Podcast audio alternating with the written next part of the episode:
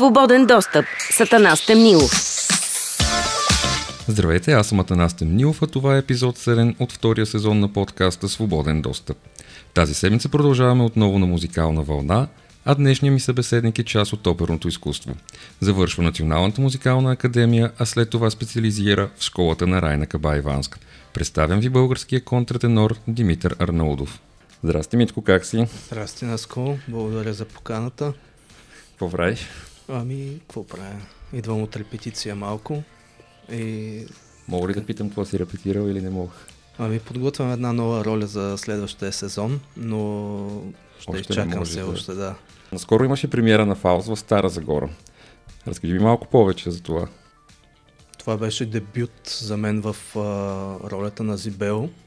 Това е един млад момък, който е влюбен в главната героиня, но тя е влюбена в а, този, който се е продал душата на дявола. И дявола, разбира се, действа в негова полза. Една трагедия, която а, завършва с хепи енд в тази постановка. И много интересно, много мащабна постановка на режисьора Огнян Драганов м- с кукли, които бяха високи 10 метра, Еха. които са на сцената, управляват ги куклени актьори, които проектират емоционалното състояние на Маргарита и на Фауст, в, както и на Мефистофел, който води действието. Интересно беше, сценографията е на Денис Иванов, който така много талантлив млад сценограф и костюмите също бяха негови. Смея да твърдя, че е една много оригинална постановка, която много се хареса. За първ път ли ти е участие в Старозгорска опера или? Ами не, аз мога да кажа, че ми е една от любимите опери, в които участваме Хубава Елена. Там също играя а, ролята на Орест. А как започна ти с пеенето? Това е едно клише от рана детска възраст. Всичко тръгва от детството. от рана детска възраст, тъй като родителите ми, майка и баща ми също са музиканти и майка ми преподаваше в детската градина вокална група, тя е детски учител и така, след което имах един период, бях отказал да се занимавам с пеене, вече през пубертета 14-15 годишна възраст пак ми се прояви това желание и влязох в Бургаското музикално училище. Тогава имаше единствено класическо пеене, оперно пеене като специалност. Иначе исках да пея поп музика, но така нямаше друг вариант. Така малко по малко се запалих. Ти си един от най-редкия вид мъжки глас, контратенор. Обясни на хората какво е контратенор. Нека почнем по-отдалеч. Това е а, звученето на някогашните кастрати през Ренесанса и барока. А, всичко е тръгнало от а, католическата църква, където са пеели млади момчета до 10 годишна възраст, които не са им били монтирали гласовете и са звучали в тези акустични църкви, като ангелски гласове са им звучали. Такава е била естетиката и са започнали да ги кастрират. Като след като ги кастрират, да запазят гласа. точно така запазват си детския глас и са били звездите на операта в по-късни години, понеже а, са пеели превъзходно и са били много желани любовници на знатни дами, защото не са могли да забременяват. В наши дни се обучава по специален начин на звукоизвличане, който да бъде в, така да се каже, женска теситура. Винаги ли си пял, то, си бил този глас или в годините му се променя? Може ли се промени всъщност? Не, той се променя. В смисъл, аз сега говоря с нормален глас, но ако тръгна да пея, мога да пея и с нормален глас, мога и да пея с контратенор, като Тоест това е техника. техника, да. Специфично звукоизличане. Е, чувстваш ли се по някакъв начин уникален и специален ангелски глас? Ами, какво да ти кажа? Когато започвах да се занимавам с този вид пеене, всеки професор, преподавател а, и познати музикални така, специалисти, а, това е уникално, това е а, веднъж на не знам си колко хиляди, някакви такива неща, но така с на времето вече не го приемам нещо специално, защото все пак вече 15 години се занимавам. Ти си свикнал. Ами да. Не, не се чуваш по някакъв различен начин да звучиш. Еми, пея се понякога, даже доста често напоследък и с другия глас. Но да, професионално се развивам в тази посока. Ти каза по-рано, че си, си завършил оперно пеене, защото това е било единствената специалност в училището в Бургас. А защо след това не избра нещо по-модерно? Ами, защото това са много години инвестиция в а, тази насока и ще излъжа, ако кажа, че не пея и с другия глас. А, харесва ми да пея, но не смятам, че ако от тук нататък започна да се занимавам, би било в плюс. Не, че отказвам някакви проекти, правя най-различни неща, но а, основното ми е това към момента. Може би хората те свързват само с оперното пеене. Или? Ами, да, хората, които ме познават така по-отблизо, ме свързват с оперното пеене. Даже някой път, ако нещо тръгна да пея някаква друга песен, е много странно реагират. Мислят си, че не мога да пея с нормален глас. А, ама ти така ли можеш? Ами, мога. Какво ти харесва друго да пееш, освен опера? Коледни песни. Наскоро разбрах, че ти 2014 стигаш до финала на България Търси талант. Нищо се познаваме с те от няколко години. Ами, мисля, че 2016 Или беше. 16 да, 2016 може би беше. да. Еми, да, стигнах ето така някак на магия се явих. Дай да започнем първо. Защо реши да се явиш? Реших да се явя, за да покажа на широката публика, че има и такова пеене, такъв глас, който тогава смятах, че би бил интересен наистина на широката публика. Впоследствие се оказа, че не е точно така. В смисъл, оценят го, приемат го, но, както знаеш, Не има интересно. Ми, много. не е интересно, е, но това не е някаква музика за маса, за, за развлечение, както цяло операта не е музика за развлечение, не е... Друга естетика има. И промени ли се нещо след формата? След формата, известно време ме разпознаваха по улиците, но, нали знаеш, всяко чу за три дни. И Пообиколи малко телевизии, интервюта. обиколих телевизии, поканиха ме два или три пъти, ще излъжа, бях гост изпълнител на Мис България, А не ти ли донесе това нещо предложение за някаква роля или някакво по-интересно участие? За съжаление, не, аз също очаквах, че би могло да се случи и това, но нямаше предложение, нещо по-интересно. След това сигурно си получила в годините някакви интересни предложения са дошли. Ми, да, имах, път. но не на база участието ми в България през талант. Защото много хора смятат, че като участваш в такъв формат, дали ще е музикален или някакъв друг, това те прави известен и може би ще ти донесе някакви плюсове след това. Но явно не, Е, не. винаги е така. Или може би зависи от формата. Зависи от формата, зависи какво представяш. Защото, примерно, един поп-певец, който може да получи сумати покани и за сватби, за участие по заведения, По-комерциални. по-комерциално точно така, както и, а, примерно, някой театрален актьор или нещо, акробатика. Съвсем различно е. Имал съм и все още имам понякога някакви участия по заведения или банкети или нещо от сорта, но не е, не е това, което би било интересно за широка публика, наистина. По времето, като учиш в музикалната академия, заминаваш и в Италия. Ами да, това е, ти го спомена преди малко. А, пак така бях, мисля, че първи или втори курс в академията. Имаше прослушване за опера студио към Италианската академия в Рим Санта Чичилия с а, много сериозни преподаватели, световни звезди на операта и реших да се явя. И така, и ме взеха. Аз не, Ангелския глас ги е спечелил. Ами да, аз не бях с а, нагласта да заминавам, но се оказа, че трябва да замина.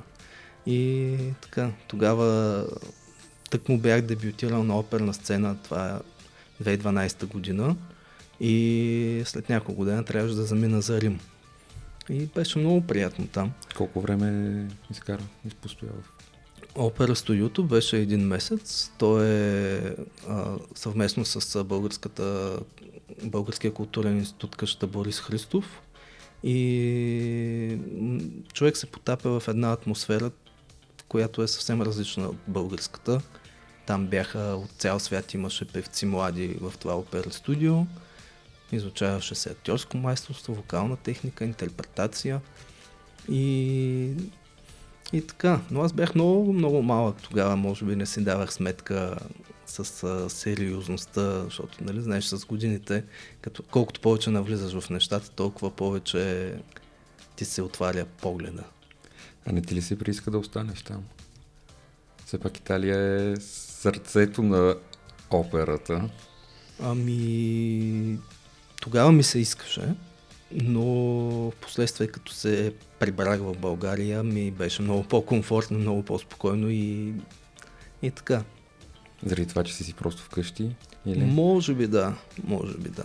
Българската опера винаги е била на много високо ниво. Имаме много заявени певци по света. А днес какво е положението в нашата опера? Ние все още имаме изявени певци Така е. по света. За, За които много малко се говори, за съжаление. Да, за съжаление. Също така а, в момента има и много млади изпълнители, български оперни артисти, които заминават за чужбина след като завършат академията, като се надяват там да им изгрее звездата. Но пазар е толкова голям, малък, а, има такова текучество на кадри и е изключително трудно. А, аз съм малко скептичен за операта като цяло и то не само аз, защото това е едно изкуство, което за съжаление е на доизживелица. Има- Защо, защо така се случва? Ами- Защо не се развива? Защо по света хората го уважават и, и ходят с, наистина с много голямо уважение на опера се ходи с отношения, пък тук някакси го приемаме за, както казвате, отживелица и устаряло изкуство. Ами, ще започна от там, че в Италия се закриват театри. Може би поради куп причини, но за мен основната е пазарния принцип. Тъй като оперната изкуство е едно много скъпо изкуство и когато е сложено наравно с а, други, като телевизия, кино и така нататък, няма как да не мине на един по-заден план, защото както и за всичко в света вече е толкова комерциализирано и е така. А има ли комерс в операта? Прави ли се? Има, има. И там има халтури, не само като в театъра. Има, има. За съжаление, а, по целия свят има. Ти си участник в майсторските класове на Райна Кабаеванска. Знам, че два пъти печелиш стипендия. И въобще разкажи ми за работата ти с нея. Нали правим впечатление, че не се явяваш един път на нейн майсторски клас. Аз не се явявам един път. Аз пак казвам, на времето, когато бях по-малък, по-млад, се хвърлях с рогата напред в много неща. Сега вече съм доста по-различен, но тогава още първи курс в академията влязох и се явявам на прослушване за Райна Кабаеванска. Разбира се, бях малък, неопитен, не ме взе. Втори курс, пак отивам, пак се явявам. Пак тя ми казва, малък си, тя също имаше съображение, че не е работила с такъв вид глас и пак не ме взе втори път. Трети курс реших да не се явявам. да. И четвърти курс завърших и си казах, ами сега вече съм по-голям. Трети път за късмет. Да. И... Но не, пак не бях обнадежден. И отидох и тя ме взе. Като това беше така шок за мен, защото два пъти са те рязали, на третия път вече те вземат. Но беше един, едно време, в което а, много емоционално гледах на нещата и майсторския клас беше нещо, как да кажа, м- като мечтано, което се е избъднало и нереално. Да, защото все пак Райна Кабаеванска не е кой да е, всички знаем. Да. Нали, нивото, което е, а, качеството, които има въобще като професионалист. Да. Така че предполагам, че за теб е било наистина много голямо вълнение да, се докоснеш до нея. Така и тък му се бях успокоил вече, а, навлязох в майсторския клас спокойно и вече към края, преди финалните концерти, ми дадоха стипендия и ми предложиха да замина за Италия при нея да уча и това беше следващия шок, защото трябваше след две седмици да замина за Италия. Отново. Отново. Да. И така. Замина ли? Заминах. Заминах. Като ние тогава бяхме няколко българи стипендиантите и смея да твърдя, че това време ми е оставил, оставило много, много така хубави спомени, дълбоки и трайни. И с а, така голяма емоция се сещам за тогава. Имаш ли такъв много важен урок, който си запомнил от нея? Ами да, тя много често го повтаря. Това и в интервюта и на нас ни го казва. А, правете това, което ви харесва, което обичате, защото тогава жертвите не тежат. Ти правиш ли винаги това, което искаш? Ами не, за съжаление. Еми, знаеш, задължени сме да оцеляваме в този свят. Да, за съжаление, с изкуството всички знаем, че не е... Особено последните няколко години, особено и след пандемията, по време на пандемията. Аз знам, че ти май по време на пандемията беше... Нямаше май почти никакви участия, нищо не... Ами, това по, по време на пандемията е малко широко. Да, защото тя е дълъг период, нали, обхвана някъде Но- се... Какво да ти кажа? След пандемията имам участие. По време на пандемията имаше а, от Министерството на културата бяха всъщност фонд култура направи програми за свободни артисти, които не са на щат някъде, които са на свободна практика и можеше всеки да се кандидатства с проект и да получи финансиране, за да си го осъществи. И аз съм щастлив, че направих два проекта така. 2021 и 2022 година имам два проекта по фонд култура. Собствени а, така, Концерти. ми, едното беше концерт, спектакъл с а, изпълнение на български песни от български композитори в народен стил, които са класически песни, но повлияни от а, фолклора. И бяхме го направили много интересно. Имаше кавал, флейта, чанове, четец, който рецитираше автентични народни песни между изпълненията и беше много интересно. И следващия проект беше а, преди няколко месеца а, контртенора от Ренесанса до наши дни. Произведения, писани за такъв вид глас от всички епохи в музиката. До 21 век имам. Много голям обем звучи. Ами да, 12 изпълнения бяха, като а, смея да твърдя, че много се хареса на публиката, тъй като е разнообразна програмата. А това еднократно ли го правиш или продължаваш? Ами имам а, покани за, в Ямбол, за други градове а, и тук в София смятам да го направя март месец, може би 23-та година. Но всичко е много сложно, тъй като екипа се мени и така като участват много хора е малко по-сложно. Това са ни постоянни репетиции с всеки нов човек, който влиза. Точно Предполагам, така, да. че си е и, и трудно за организиране, Ами да се да. стиковате. Повечето сте, предполагам, нали, артисти на свободна професия, което всеки има ангажименти някъде Да, и да. такива допълнителни външни проекти се случват обикновено много трудно. Еми, трудно е. Въпросът е да, да се осъществяват и да има а, работа, както се казва. Ти малко по-рано каза нещо за операта, че е вече така, нали, много специфично, леко отживяло изкуство, не за всяка публика. Но учат ли се младите да ходят на опера и какво, какво им трябва още, за да се научат? Младите ходят на опера. Не разбират естетиката, не, не разбират, смисъл, дори да разбират, не, не влизат навътре в нещата. Ходят, гледат на операта като нещо за разнообразяване, за... Това трябва Развлечение. Да, това, това е, е развлечение, но не е а, толкова повърхностно, колкото се гледа. И другото, което мен лично много, много ме дразни е, че няма критерии за оперното пеене.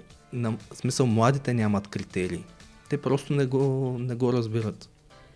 А това е проблем, че липсва някакъв вид запознаване с операта в училище или проблем на семейството. Както на времето искаха да провокират такъв интерес, бяха поканили на концерт в зала България Азис да пее оперни неща. Те имаше един концерт и на Сашка Васева, си спомням, която пееше опер. Да, при нея е малко по-друго, но това тогава, като бях поканили Азис, беше станал скандал и не се осъществи, разбира се. Аз съм с съображения, пак с резерви относно това, но това на Сашка Васева беше малко по-различно. А, не присъствах, но ми разказваха много познати, бяха ходили. Тя е една жена, която а, винаги е казвала, че гледа себе си като на по-възвишено от това, което прави действителност. И казва, че а, живота е научил да прави това. Някои хора се пречупват и... Но пък ето, за, да, за да се осмелиш да, да посегнеш към операта, което е нещо много трудно, нали се иска и голяма смелост и Еми, Дори да. да звучи, може би да изглежда в очите на хора нелепо, има някаква доза нали, за уважение това нейното нещо, защото тя оценя явно операта като много висока топка. Да, и тя, не знам, може би е вярно, щом го казва. Тя казва, че кариерата й е започнала, кога, когато е пяла по ресторанти италиански канцонети. Има ли артист, който много искаш да пееш на една сцена? Малко смешно ще прозвучи, обаче няма. Защо? Нямаш ли си някой фаворит, на който много се възхищаваш и, и харесваш? Ами има, има много, но чак да мечтая да пея на една сцена. Всъщност а, при мен репертуара е това, което пречи да пея с много хора, тъй като репертуара, който пея аз, а, не е широко изпълняван. Е много и специфичен. Не, да, и не всеки може да, да го изпълнява. Но да отговоря на въпросите, нямам някаква мечта на една сцена да бъда с някакви. Не искаш с Хосе Карерас и всички известни италиански оперни певци. Те са вече толкова възрастни. И Хосе Карерас, и Доминго. И... Но да, в смисъл това са едни а, колоси в това изкуство, но нямам вътрешни въжделения да съм на една сцена с тях. Тогава ще спеня малко въпроса по друг начин. Има ли сцена, на която искаш да се качиш, си мечтаеш? Е, всеки оперен артист а, мечтае да се качи на сцената на Ласкала в Милано или Метрополитън. Това Защо, са едни... Защо точно Ласкала? Всички искат да са там. Ами, защото това е престижа. Пе, пееш ли в Ласкала, значи можеш да пееш навсякъде. Това е критерия за добър изпълнител или? Да, макар че правят се и там компромиси, но така затова използвах думата престижен. Пееш ли в Ласкала? Значи си престижен. Да. А трудно ли се стига до там? Е, не е лесно. не е лесно. Те имат а, студия за млади оперни изпълнители. Там правят прослушване всяка година, но не съм имал желание да ходя на такава студия. Защо? Страх ли те? Ами... Това е свързано с а, факта, че трябва да остана там, да живея там, да... Но да няма... смениш изцяло живота. Да смениш точно така. Да смениш изцяло живота, което мен не ми се, не ми се прави. Не ти се заминава в? Ми, към този за момент постоянно, не. За постоянно да. не. А има ли сцена, от която се плашиш? Сцена, от която се плаша. Това е много интересен въпрос. Не съм се замислил, но не мисля, че има сцена такава, от която се плаша. А, когато дойде момента да се излиза на сцена, вече всичко е опряло до този момент и няма какво да е страх. Аз имам доста познати и приятели, които се занимават с музика и, и, са и певци, и музиканти. Но конкретно за А, певците знам и са ми разказвали, че се случва много често, точно преди да излезеш на сцената, бяло пътно. Блокираш. Забравяш текст. И изведнъж, излизайки на сцената, то просто идва от някъде. Има ли си Ами- такива случаи? Не, нямал съм такива случки. Не си си забравял текст никога? Не, забравил съм текст, нагаждал съм текст по-скоро, защото той да го забравиш, нагаждаш нещо, защото няма как да не продължиш да Поне изпълняваш. не е на български, хората може да не разберат. И да, примерно. Но а, бели петна, такива като бяло петно изцяло, не ми се е случвало до сега и дано не ми се е случва. А има ли роля, за която така купнееш да изпееш и изиграеш? Много са. Много са. Може би няма да ми стигне живота да ги изиграе всичките, но много роли има. Като цяло оперното изкуство има много-много интересни неща, поне за мен, разбира се. Щом продължаваш да се занимаваш с това, да. значи... Но тази роля, в която дебютирах сега в Стара Загора, беше едно предизвикателство за мен, тъй като а, тя не е писана за контратенор, тя е писана за женски глас, а ролята е мъжка. Такава е оперната традиция. А, младите момчета обикновено се играят Мгм. от момичета, женски гласове. И така.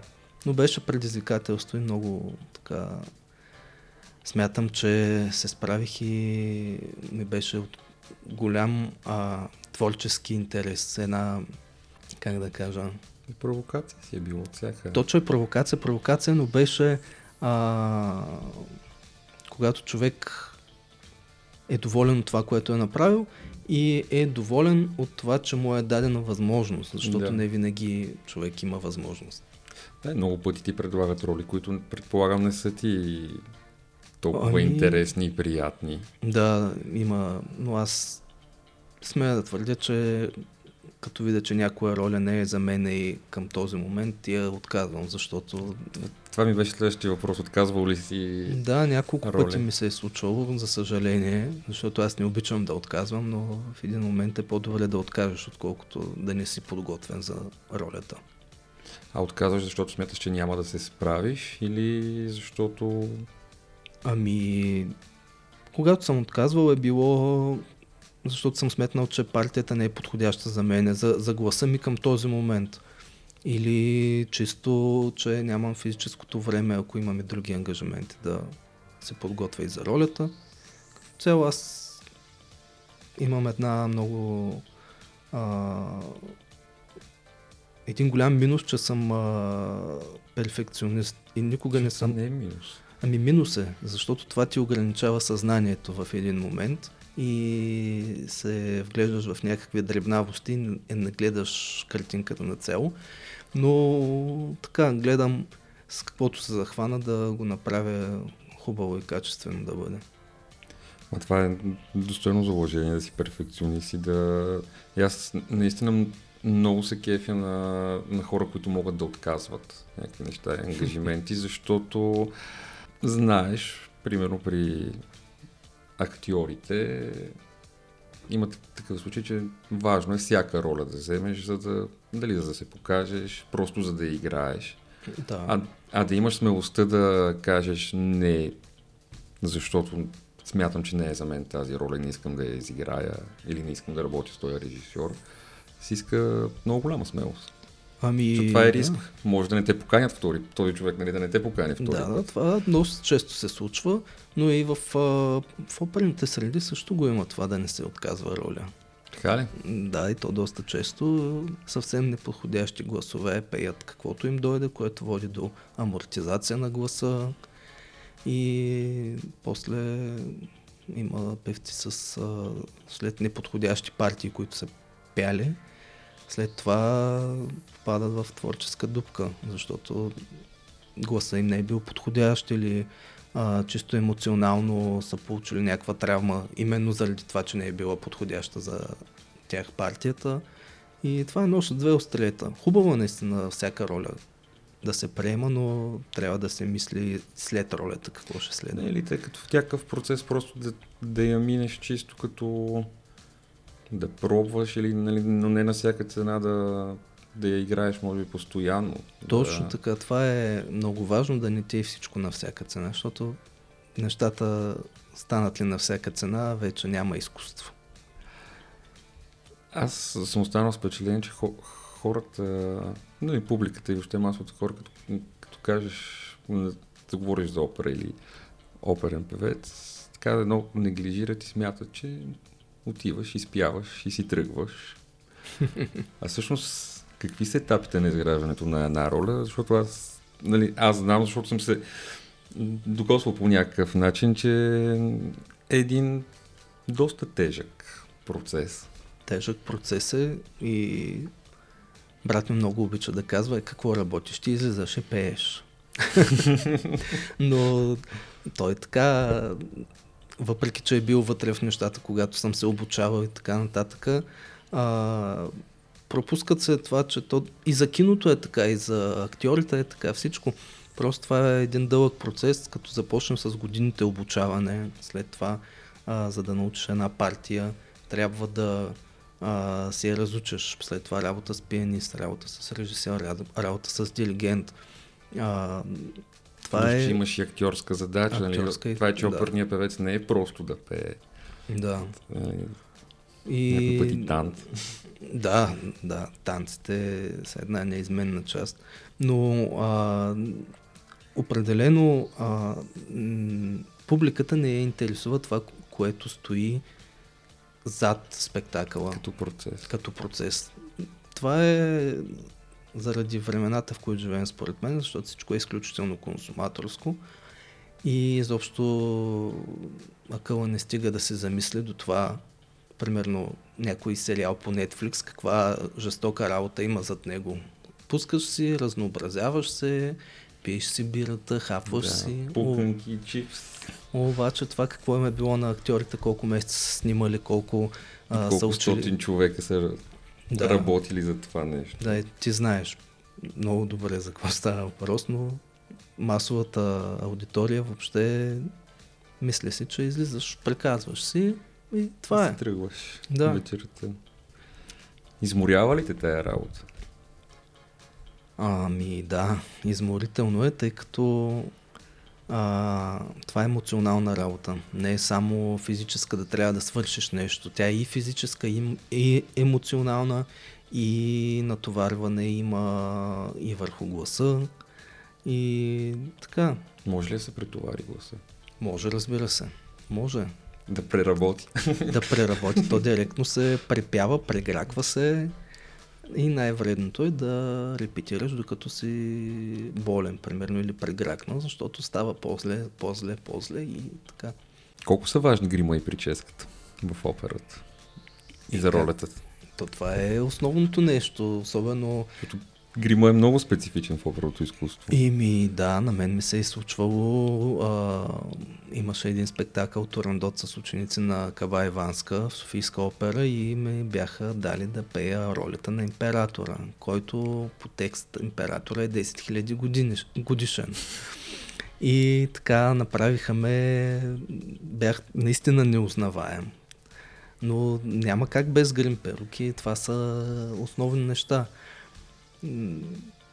За съжаление, а, няма по театрите млади хора, което, които да поемат штафетата и това е свързано само и единствено с а, финансовата част.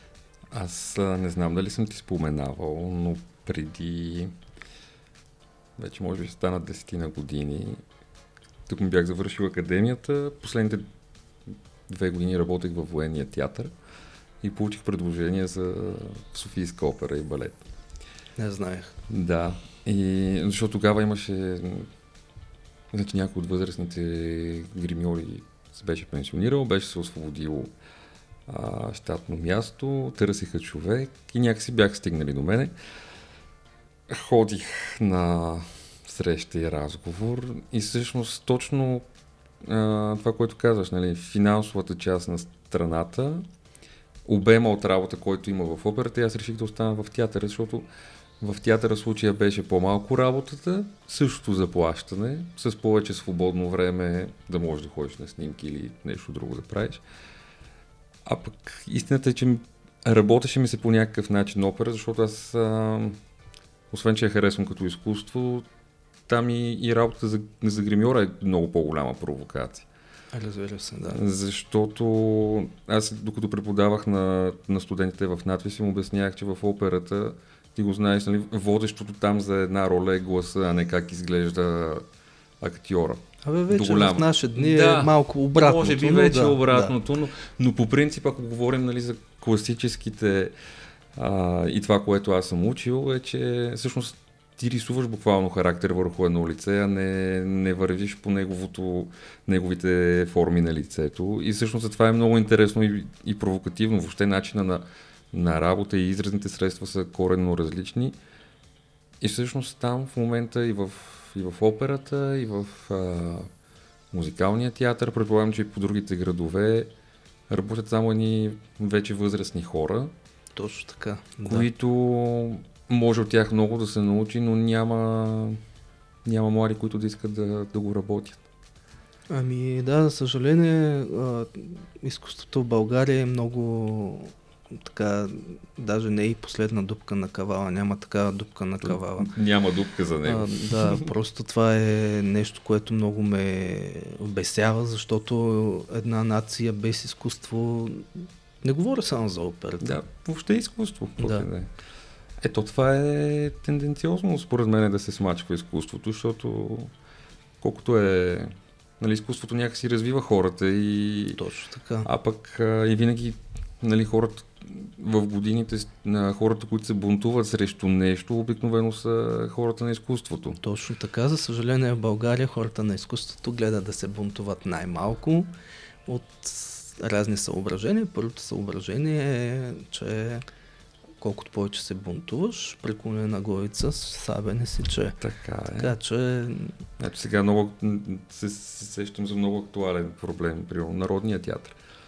Там не знам за запознат ли си какво се случва, но пак разделени са на два лагера.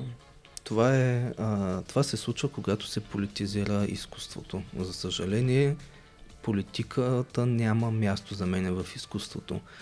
Както а, сега войната с Украина и Русия, а, много, много и големи руски изпълнители бяха свалени от афишите на западни театри, за да покажат, че не подкрепят Русия, което за мен е безумно, защото изкуството трябва да е над тези неща. Да, те, те хора всъщност каква ви не е? В смисъл, това е професия, нали, такава въобще свободна, още повече артист. Да. И изведнъж а, но, за мен това също беше много шокиращо, когато специално се свалиха много такива руски артисти, артисти да. от сцената, защото... Артисти, диригенти, инструменталисти, това беше... Но политиката няма място в изкуството. Изкуството е било в противовес с политиката в предни епохи, така че по-скоро политиката се е водила по изкуството, не, не в момента и да, и да е зависи, ние да сме зависими от, да, от политиката. Да. Обратното ли са помагали по някакъв начин. Добре, а, а мислиш ли, че все пак, аз това съм го говорил и с други а, събеседници, които в повече случаи са нали, хора на изкуството, ако хора на изкуството влязат в политика, дали ще се променят нещата? Ако може, нали, по-скоро да кажа, повече хора на изкуство да, да са в политиката? Ами, по принцип, това е една добра възможност, но а, тези хора, за да влязат в политиката, примерно за да влезе един а, депутат в парламента, той трябва да бъде на челни позиции в избирателните листи. А те слагат, понеже аз се занимавам, интересувам се, слагат ги на 20-то място, 30-то място, което е напълно, да не, могат да влязат. напълно неизбирателно. Иначе няма политическа партия, която да се яви на избори, да няма хора на изкуството вътре, но те са на буквално неизбираеми позиции. И така. Лошото е специално в България, че а, гилдията на артистите не е голяма. Ние сме може би 60-70 хиляди максимум което абсолютно нищо за за цялата държава. Аз даже не бих нарекал, че има и, и въобще гилдия, защото ние сме толкова разделени по някакъв начин, че въобще нали, Еми, да. делим се на кинаджи, делим се на театрали, телевизионери по някакъв начин, а всъщност всички страдаме от едно и също нещо. Да, всеки се гледа в собственото и това идва това примирение и този менталитет да си гледаш себе си и всичко останало да не те интересува.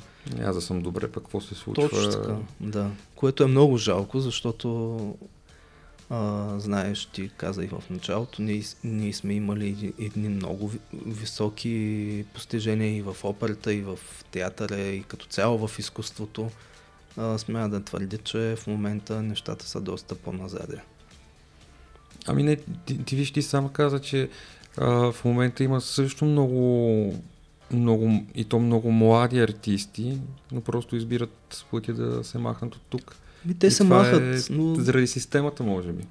Еми, да, аз като млад изпълнител не мога да се оплача, че не ми е било дадено шанс, но знам много колеги, които им се дава шанс прекалено голям, примерно.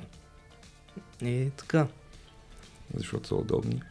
Защото са удобни, защото имат определените връзки, защото по други причини. Знаеш, то не е нещо ново това. А ако не беше избрал операта, мислиш ли си с какво друго би се занимавал? Бих се занимавал с право. Това. С политика. И с политика, да. А, това ми беше като малък. Първото ми желание беше да бъда машинист на влак. Това е много малък, 5-6 годишен съм бил. И след това исках да ставам адвокат, но нали знаеш, че когато човек тръгне да се занимава с изкуство, всичко останало минава на заден Да, план. с- всички сме минавали през това, че искаме да сме нещо друго. Ама...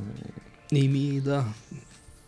Но човек трябва да бъде гъвкав, защото виждаш какви са времената и ако съм а, искал да бъда нещо, се е наложило да бъда друго и така, трябва, не може на всяка цена да е всичко.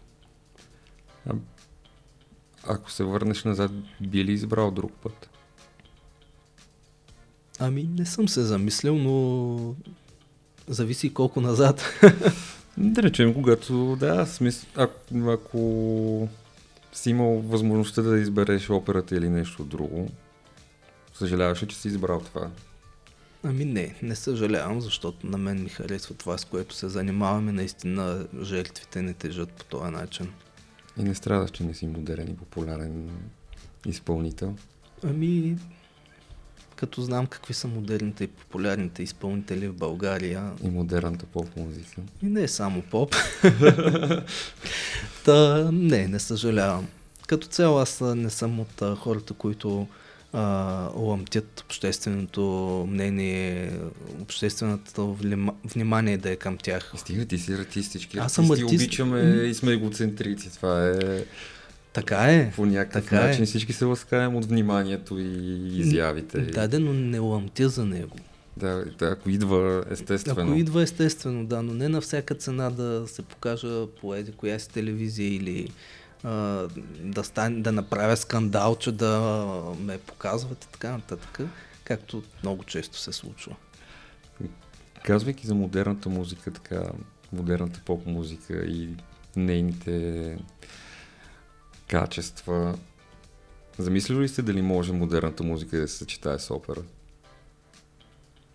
Ами, би могла, но не мисля, че а, би имал интерес голям. Защо? Ми, Защото Не е ли на въпрос на как ще го поднесеш и съчетаеш? Сигурно, но не мисля, че... Сега се сещам за песента на Еделина Кънева и Софи Маринова Да. преди години. Тя беше един а, така, Тя беше хит, хит. беше, Да. но не се сещам за друго от тогава насам, което да се е комбинирала опера и, и популярна музика успешно. Просто няма. Може би няма хора, които да, да го предлагат или ти примерно не пробваш. Ми, виж се, всичко се е в един коловоз. Чалгата се е чалга, попа се е попа, криско се е криско. По-скоро ще кажеш, че залагаме на сигурното. Точно така. Това се прави и това, което забелязваме, че няма интерес към а, нещо ново, нещо новаторско да направиш. Не само от към а, музика, текстове. Клиповете са едни и същи. А, Там въобще даже... Да, всичко е copy-paste, всичко а, даже не искам да излиза, че съм хейтър на чалката, но там са просто са като клонинги певиците. Аз лично... Няма индивидуалност. Да, не мога да ги разпознавам много. Ако, така. И така. Това се прави с цел да бъде комерциално, да бъде лесно смилаемо, колкото по-просто е, повече се продава. И да е актуално за момента. Ми, да. То вече всичко е актуално, стига да е предоставено по лесно смилаем начин. Простичко. Простичко, точно така. А за какво остават неразбрани оперните изпълнители? Хм. Аз не съм от тези, които а, ще кажа сега, но ще има, има много колеги, които мълчат, които не говорят, а, смисъл по време на репетиции, защото си пазят гласовете. Аз го разбирам. Но а, това е все едно а, ти като гримьор фризьор да, а, да ти се случи нещо с ръцете, не, не дай Боже, да не можеш да го практикуваш. А, това е това не е един а, музикален инструмент, примерно една китара. Който се чупи. Който се чупи и си взимаш нов. А, това е а, един глас. Това са две мускулни влакна, които са миниатюрни в гърлото на човек и които служат за говор, за общуване и си изкарваш и прехраната по този начин. И за да не поставяме толкова нещата за прехрана, това ти е, а, както се казва, гласа е душата на човека, защото чрез него можеш да си изкажеш абсолютно всичко. А, това е дарба, която... Точно така. Дори да не си певец. Смисъл, не знам дали хората се замислят, че ако а, нещо им се случи с гласа, какво правят? Дори да не си певец. Да. И така. Това е един инструмент, който не подлежи на смяна. Да, с това, което казваме, даже ме връща малко и си спомням за Дарина Такова и нейния случай, нали, който знаеш да. който вече години наред, тя просто не... Ами... не инструмента, така да го наречем, с който работи, вече трайно щупен и не става за работа. И какво ами, правиш в такава ситуация? Не, аз доколкото знам, тя е споделяла по интервюта, че вече се е възстановила таковата, но си... Но се нали... пазиш. Не, не, не. А, тя, тя беше във върха на кариерата си. И когато изведнъж спреш, това е един консуматорски бизнес. Няма как, мисъл има как, защото тя е голяма, велика певица, но тя мисля, че може би няма да я цитирам правилно, но казва, на мен ми се върна гласа, но а, си изтървах кариерата. В смисъл, когато вихара те завърти, трябва да хванеш вълната, защото след това вече нещата... Когато в, да, на върха, в, най, в най-силния си период, да. всъщност, а сега е вече може би няма да имаш това удовлетворение да го правиш. Точно така и то просто аз съм се замислил, ако ми се случи нещо такова, въпреки че не съм в такава кариера, каквато тя е била, не знам как бих го възприел изобщо, пък да го преживея и да се преборя с това. Да, също съм си мислил какво би се случило, ако един ден, не дай се Боже, не мога да практикувам това. Да... И... Нали нещо се случи с... Да, колкото да може би звучи много тъпо, но дори с едната ръка нещо да ти се случи. Еми, за това нали, човек... Нали, човек, да. който работи с ръце...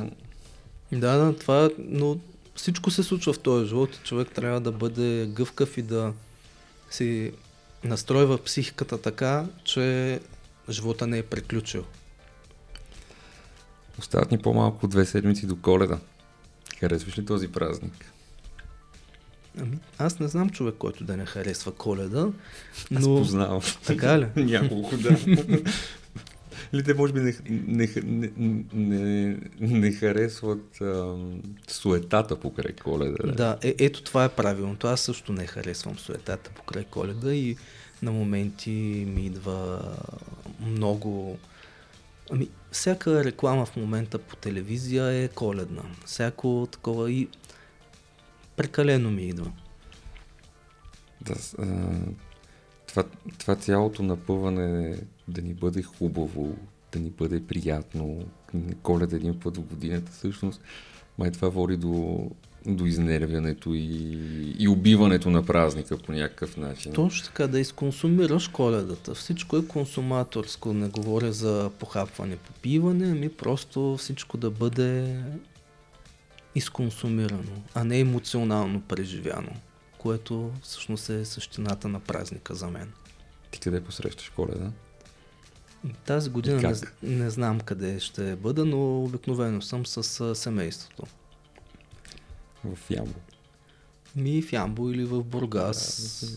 Да, Там с племенците, брат ми има три деца и е много забавно винаги. И, това е супер. Да.